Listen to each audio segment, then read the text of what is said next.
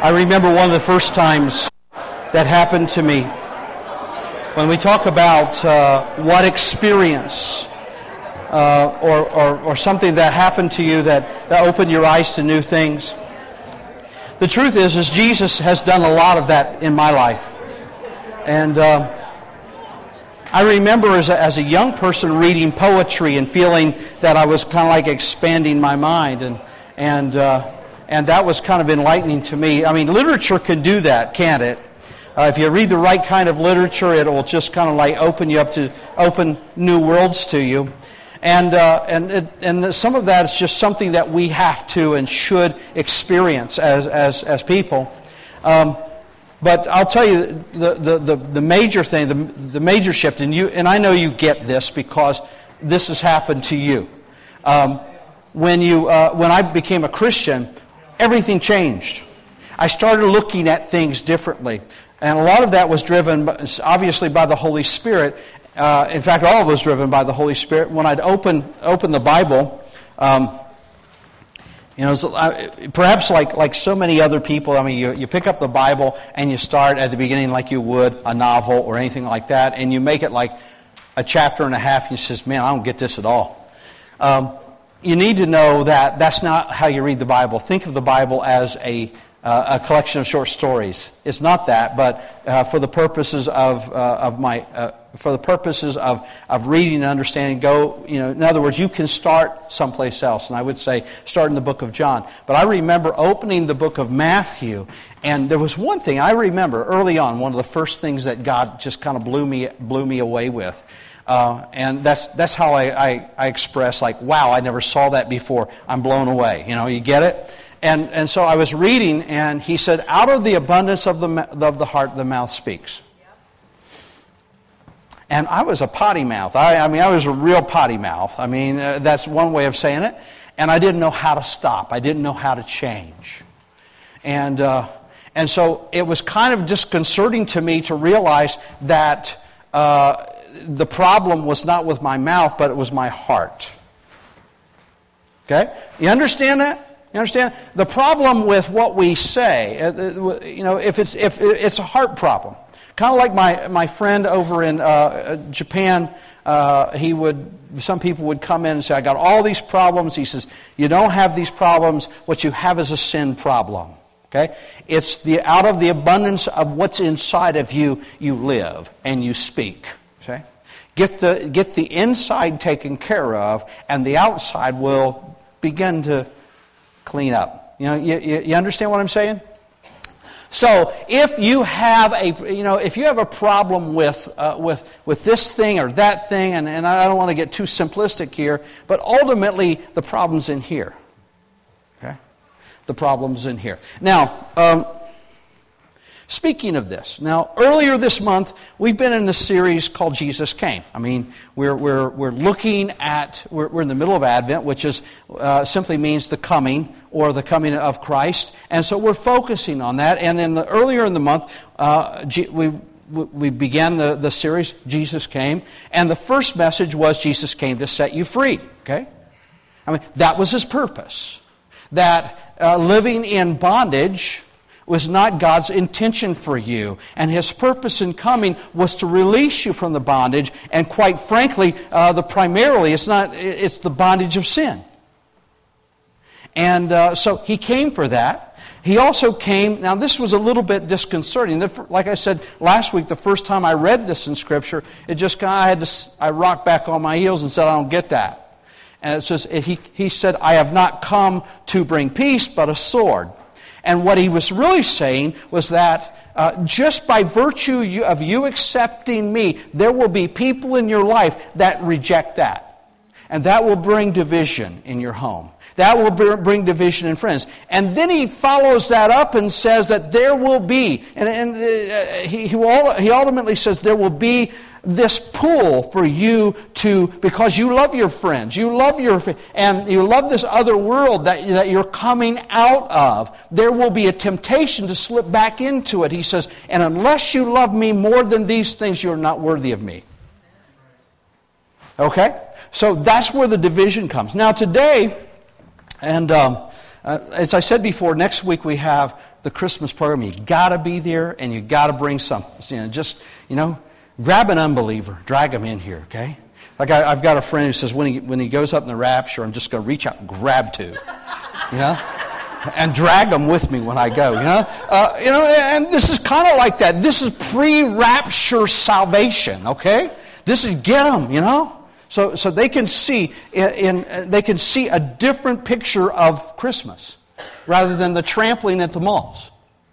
That's a picture. The big red guy in the suit with a fan on him. You know, because you know the suit's hot and the malls and the kids are sticky. Okay, and I mean, you know, that's that's one picture. You know and uh, give a, give a, give a garment. You know, all those things that they see. Let them see a different picture. Let them see that Jesus came into the world, not just to hang out in a, in a crib with cattle lowing, but that he came to change lives, and he changes them today. So you bring them, okay? All right. Uh, today, I want, I want to, to present to you that Jesus came to open your eyes to love. To open your eyes to love. Now, uh, you're, you're going to say, well, duh, Pastor, I, I, I, know about love, right? I know about love. Let, us talk about that.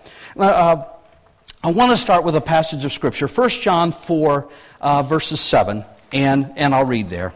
Beloved, let us love one another. For love is from God, and everyone who loves is born of God and knows God. The one who does not love does not know God, for God is love.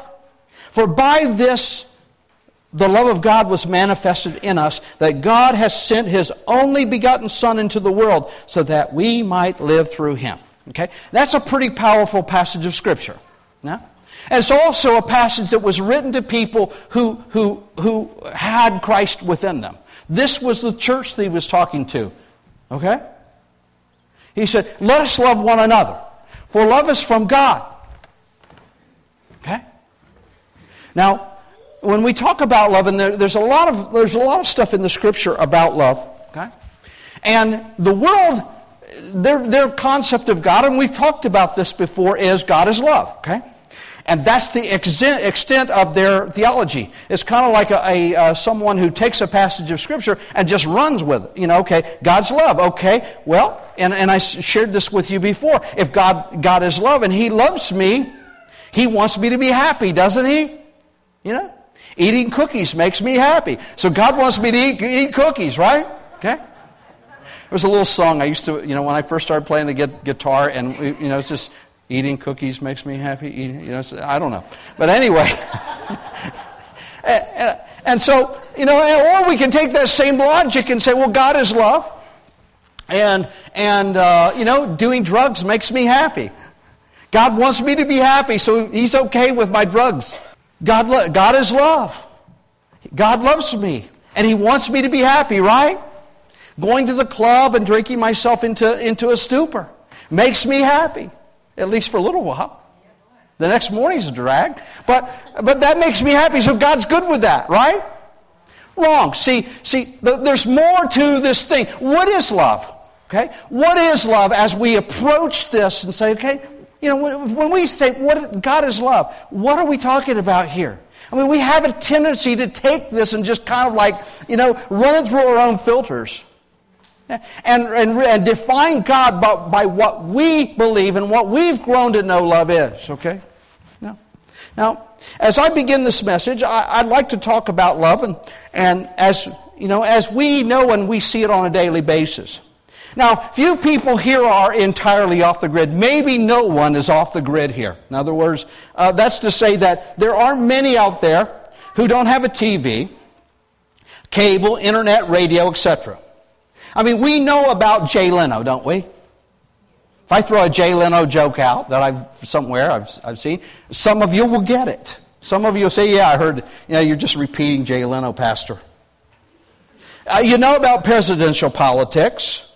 Sesame Street, Big Bird, NPR, and all the, the variety of, of media related pop culture stuff. Many, I mean, none of us are entirely off the grid. We know about this. We even know how, about how to dance Gangnam style. Okay? Something. I don't know. I don't know. Okay? Yes. Yes. Some of you are off the grid on that one. You don't know what, what what's the pastor talking about, right? Okay? Okay, we know about these things and, and, and all these media related things, but what about love? Is that present in our pop culture? Where do we get our information and how, do we, how have we defined in our own mind uh, what love is? And, and I, I, would, I would venture to say that the pop culture and what we see and what we experience is really, really strong, uh, is a strong influence on how uh, people see what, what love is. In other words, we just we decide what love is, and a, variety of things is based upon all the information we're receiving. Okay, yeah. If you don't read the Bible and but you watch Jerry Springer, you're going to have a really messed up idea about what love is. Okay, you know, you understand what I'm saying? Okay, and so uh, you know, in in the world, if in the world, uh, let's talk about love as we, we see it and understand it in the world. Love is conditional in the world, isn't it? I love you if, okay? I love you if you do this. Now, uh, you know, I've, I've, seen a lot of young women who've been messed up by their parents because love was this kind of thing that if you'll do this, I'll love you.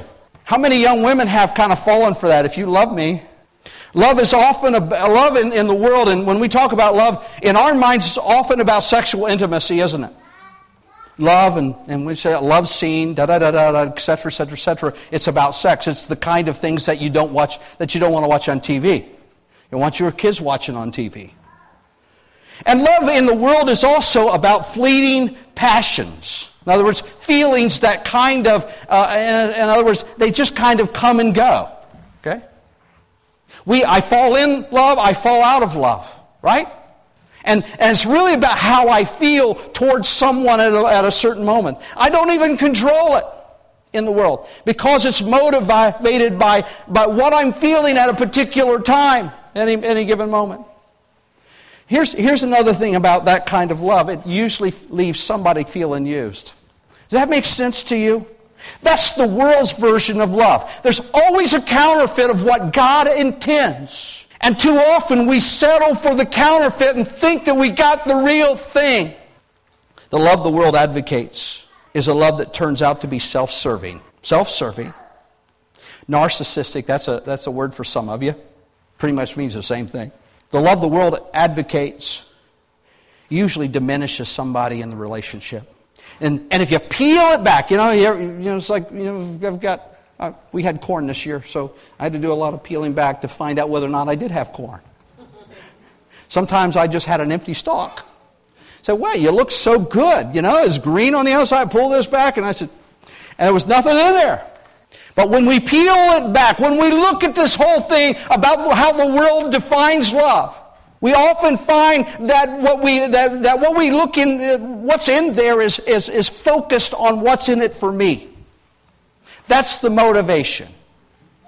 It's a self centered love. It's something that takes, not gives. And somehow two people get together and they're both taking, or in a relationship, they're both taking and wondering why that there is no satisfaction here. The satisfaction is fleeting. It just kind of comes and goes. And, you know. So, that's the world's version of love, isn't it? I'm thinking that such kind of love is, is lacking something, it's missing something. It seems to destroy rather than build. It, it, it, it, uh, it manipulates, it destroys people. The satisfaction in this kind of love is temporary and physical. And rather than giving and adding to one's life, it reduces people and it leaves you with the kinds of scars that are a whole lot like abuse. Anybody with me on this? You know, yet, yet, we, because of our, pl- our, our, capacity to plug in and our, uh, you might say we, you know, we're, we're hooked. I mean, I've got a, you know, I've got a media thing here. I could, you know, I've got a phone sitting there and I've got TV, we've got cable, you know. Because of that, though, the signals and the messages are, are, are powerful. And if that's all you're hearing, You're going to have a different kind of view of what, what love is. And when God, when, when I say things like, God is love, that, that automatically through the filters of all of these crazy things, you're going to define God in a way that's incorrect, impossible. That's not what love is. It's not what God is. Let me, let me read a passage of Scripture. Uh, it's 1 Corinthians, the 13th chapter. You know it. The context is a little different, but the principles and everything, the truths are the same. You know, he, God, when He came, He brought us a picture of what love is. You know, and we see that throughout Jesus' ministry, don't we? He would say things like, You've heard it said this, but I say to you. Kind of trying to, you might say, taking the fog off the lens so we can see clearly what this thing is. Sin and, and, and our own desires sometimes twist the truth of God. That's crazy, isn't it? We need, the scripture tells us that we will know the truth, and what will the truth do? It will set us free. God wants us to be free, and we need to have a really good grasp of what love is. It's such a driving force in life. Paul says it this way If I speak with the tongues of men and angels, in other words, if I'm a pretty spiritual guy and do not have love, I become a noisy gong or a clanging cymbal. If I have the gift of prophecy and know all mysteries and knowledge, and if I have faith so as to remove the mountains, do not have love, I'm nothing. And if I give my possessions to feed the poor, and if I surrender my body to be burned and do not have love, it profits me nothing. Now, here's, here's where the good stuff is. He said, Love's patient. Love is kind and is not jealous, does not brag, it's not arrogant, it does not act unbecomingly. It does not seek its own. It's not easily provoked. It's not provoked. Does not take into account a wrong suffered. Does not rejoice in unrighteousness, but rejoices in truth. Bears all things. Believes all things. Hopes all things. Endures all things. And I don't see a word in there about sex. That's what love is. I don't see a word in there about some of the things about uh, about and think about and, and, and as we look at this and sometimes we hear this we hear this uh, you know it's like we have a wedding and somebody will get up and read 13th chapter. And that's okay. That's okay. It's not bad. But but it's it's been it, this is a litmus test that is provided to us by God. Of, of, if you really want to know, if he says, I love you, girls, run, run him through that wringer. Run him through that litmus test. He's patient, he's kind. He's not self serving, self seeking. Okay? Okay? We're going to talk about that. And same thing is true with, with guys. If, if she says she loves you, throw it through the test. We're probably going to fail ourselves in some of these things, but we need to know what the truth is. Jesus came to reveal the truth about love. Why? Because it's so powerful. It's so powerful. It motivates it and changes relationships. It changes, has the capacity to change the world and did change the world and has. This time of year, this time of year, we celebrate the coming of our Savior. His arrival changed the status quo. Okay? In so many ways. Something that was up to that point in time impossible with people became not only possible, but within reach. Not only salvation, but the image and the likeness of God became reachable for you in Christ Jesus. Real change, real purity, real holiness, real power became reachable in Christ Jesus for you and for me. He revealed and taught what could be attained through, through and in him. Now, what were some of those things? Obviously, communion with God. When, this, when Jesus came, I mean, there, uh, there was a point in time when you might say the veil was torn and we have direct access with God. We had that, and no one had that before. Not that kind. Peace with others. Love of, love of a different kind, and that's where we're going. Now, in John the 15th chapter, here's a passage. I, don't, I, don't, I just want to throw this in. John and Jesus is speaking here. This is my commandment that you love one another, just as I have loved you. Greater love has no one than this, that one lay down his life for his friends. You are from God, little children, and have overcome them. And greater is he who is in you than he is in, who is in the world. Now, there's a passage of Scripture that I read in the beginning. I left out a verse on purpose because I wanted to bring it into you now. In 1 John, the fourth chapter, and I read this before, he says, Beloved, let us love one another, for love is from God. And everyone who loves is born of God and knows God. The one who does not love does not know God, for God is love. By this, the love of, of God was manifest in us that God was, has sent his only begotten Son into the world so that we might live through him. In this is love. Now I want you to catch this. In this is love. Not that we love God, but that he loved us and sent his Son to be a propitiation for our sins. Could I say to you that love is not a feeling? It's a decision, an action that often flies in the face or contradicts what you're feeling. There are some of you that are more lovable than others. And you say, right back at you, Pastor.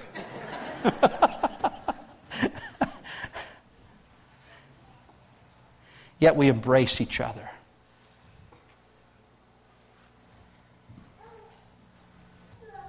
Love is not necessarily what we feel, but what we decide to do. It's a decision, it's an action. Love isn't self serving, it's sacrificial. You, you, are you following me here? That's what love is. It's sacrificial, it's a decision.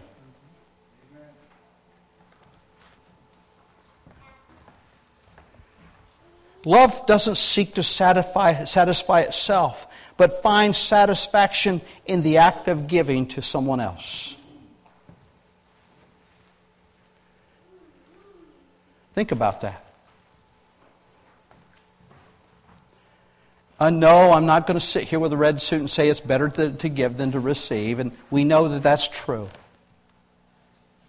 Scripture but it's pointing to a deeper truth, and we're touching that now.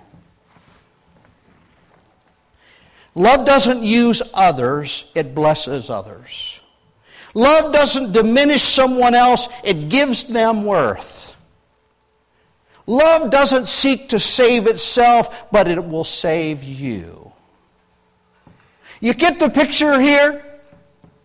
You get the picture? Love came down in, in order to, to rescue those who could not save themselves. Love was the motivation. I was looking at this this morning and thinking, well, what else am I going to tell? And, I, and my, my mind went, a, went to a story of a woman. This was in the, I believe, in the 1800s, and you know, medicines have come a long way. Anybody thank God for Tylenol? Yeah? And for some of the things that, that you know, your child has got a fever. Okay? There used to be times when things would sweep across our, our nation, uh, across nations and leave behind it a whole lot of graves. Sicknesses, typhus, different, different things. And, and this story came out of that kind of an era. And I don't know how many children this woman had, but she had about a five or six year old girl and a small one, a little one. And this is, this is a true story. And, and uh, the child was sick. I believe it was with typhus or something like that. It's very contagious, very contagious. And the child was losing ground. A lot of people had died in that, that town during that epidemic. And so Mama was doing her best. I mean, very, very contagious the child was. And mom was doing her best to take care of her. And in the, the last throes of her illness, this the, you know, you know, they, the parents, of course, you always hold out hope, don't you? You don't give up. You don't give up. But you know, this is happening. And this child was dying. And she reached up. Her mother was in the room with her and holding her and touching her. And that was dangerous enough. She said, Mama, kiss me. Mom knew what that meant.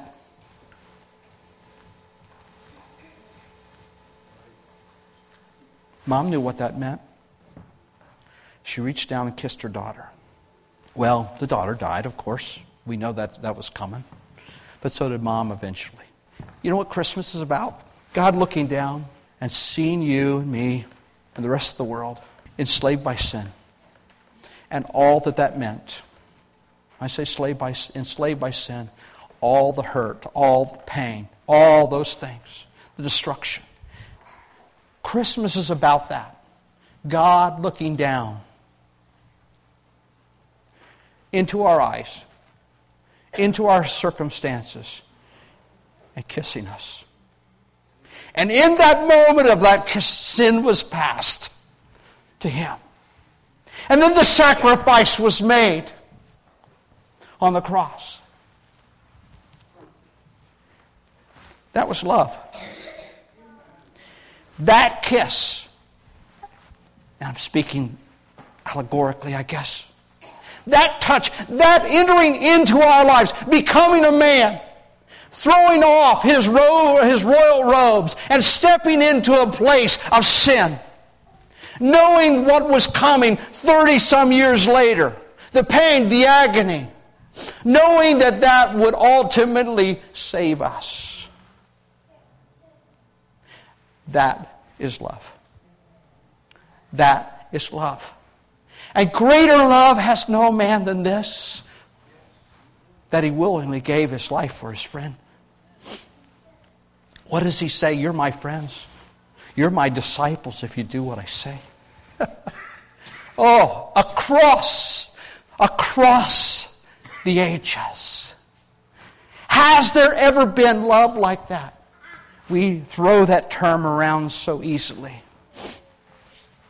It's maligned, it's used, it's abused. But what love?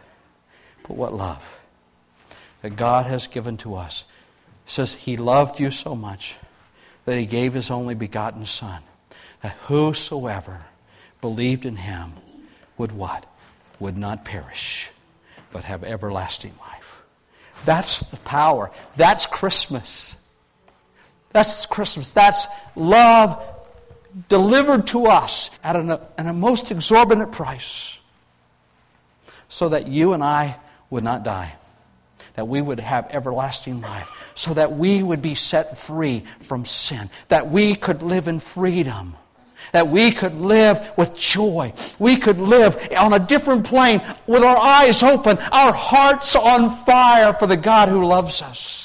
Oh, no longer under the chains, under the weight and the burden of sin.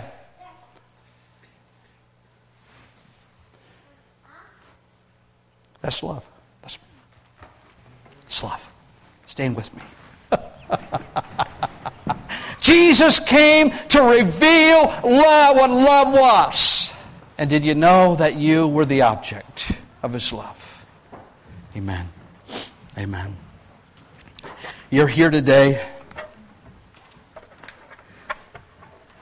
I just want you to know that if you'll give your heart to Christ, if you'll surrender to Him, you'll experience that love. You'll experience the effects and the purpose of that love because He will set you free. Would you close your eyes, bow your heads real quick? Is there anybody here who's never experienced that love and that freedom before? But you want to? Let me see your hand. Yeah, you're just being honest with me. You say, I've never experienced that. I want to experience that. How about I've experienced that, I've walked away from it, but I need to come, I need to come home. I need to come back. Let me see your hand. I just want to pray for you. I'm not trying to rat, run up numbers or anything like that. There's a reason God wanted this preached today. You needed to hear it. Hallelujah. Let's worship Him.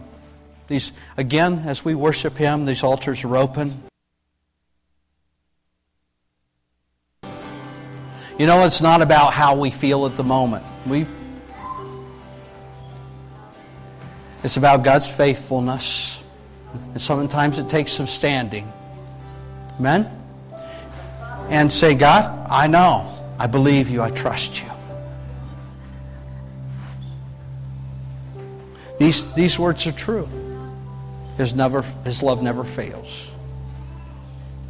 You can trust him. You can trust him. Amen?